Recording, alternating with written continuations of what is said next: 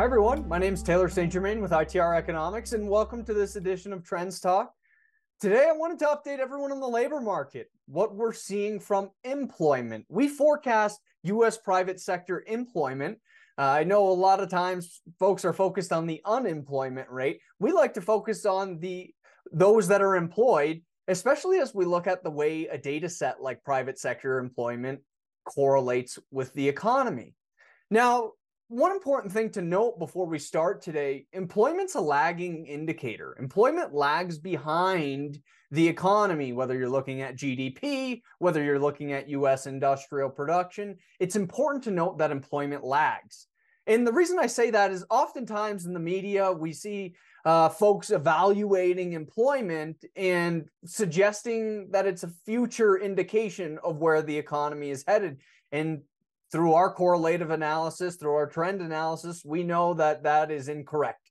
Employment is a lagging indicator to the economy. Now, I don't want to downplay the importance of understanding employment, the direction that it's headed, where it's going in the future and in future years, because it has major implications for the economy and all of our businesses, but not in terms of a forward looking indicator. We have several other of those that we've talked about on the podcast here in the past.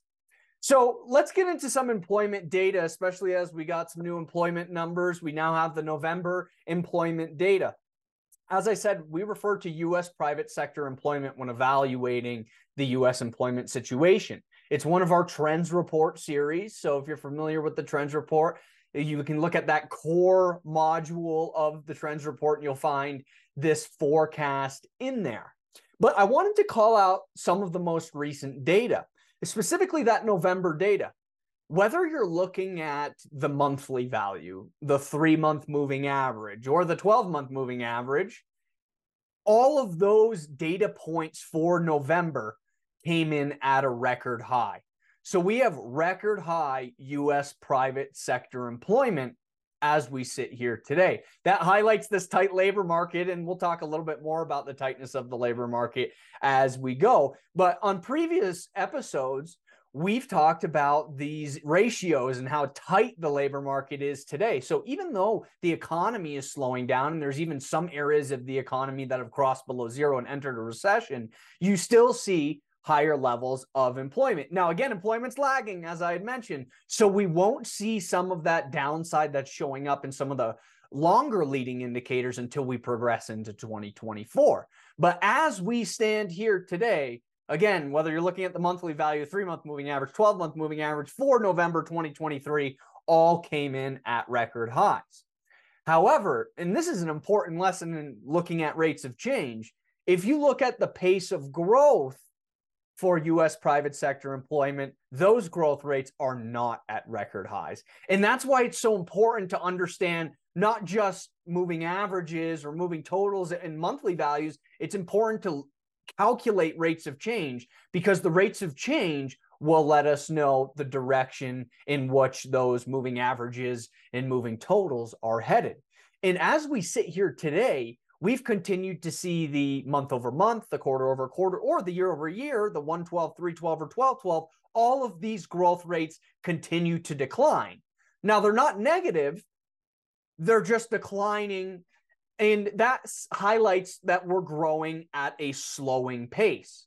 So even though we see these record high monthly values coming in, it's important to note that the labor market is growing, but it's it's growing at a pace that's much slower than where we were at last year. And now that's really important for us to understand because those rates of change again are uh, have a lead time to the moving totals and they tell us where we're going. And as we look ahead to 2024, even though those rates of change are positive as we sit here today, we do expect those rates of change to go mildly negative next year. So let me give you some numbers to reference. If you look at the annual growth rate for private sector employment, with that November data, we came a, in at a positive two and a half percent. Now that's down from the positive about six and a half percent that we saw in the first quarter of 2022. So we saw a peak in that annual growth rate in 1Q22, and we've been slowing down ever since.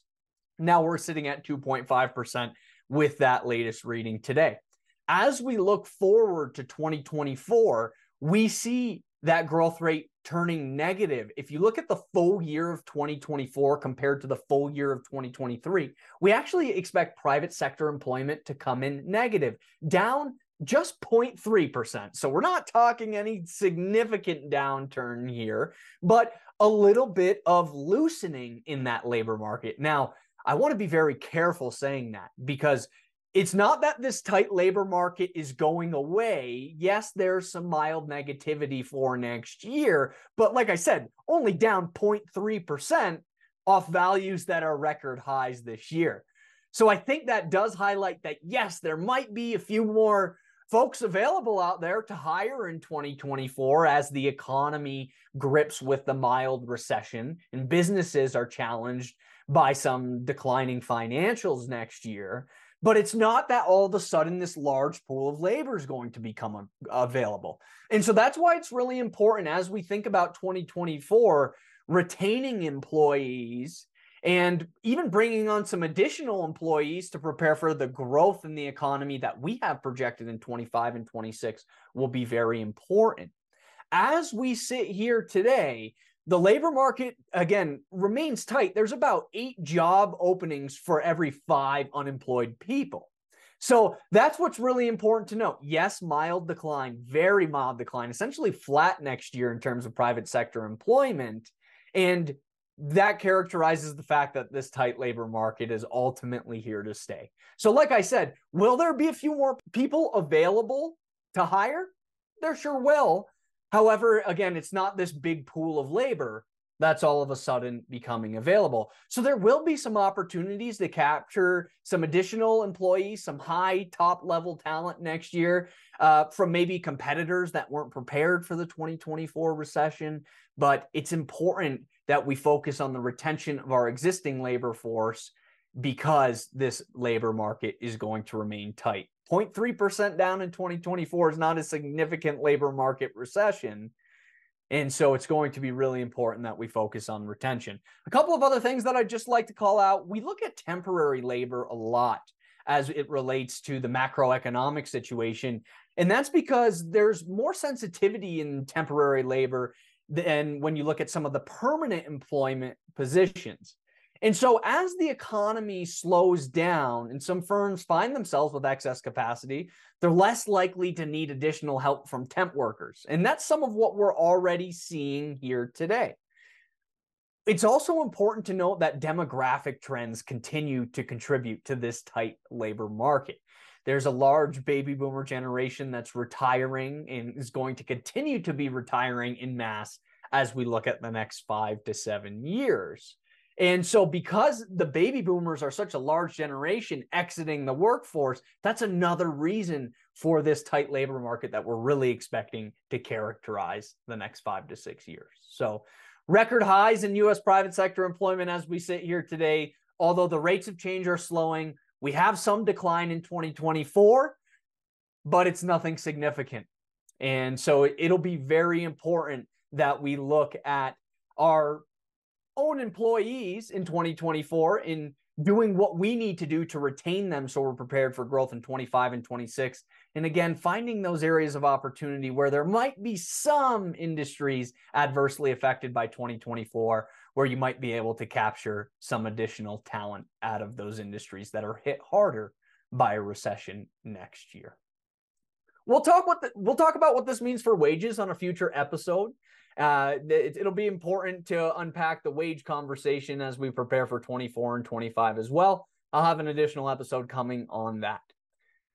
I hope you found this information helpful. My name is Taylor St. Germain with ITR Economics. Thanks for joining me on this episode of Trends Talk, and we'll see you on the next one.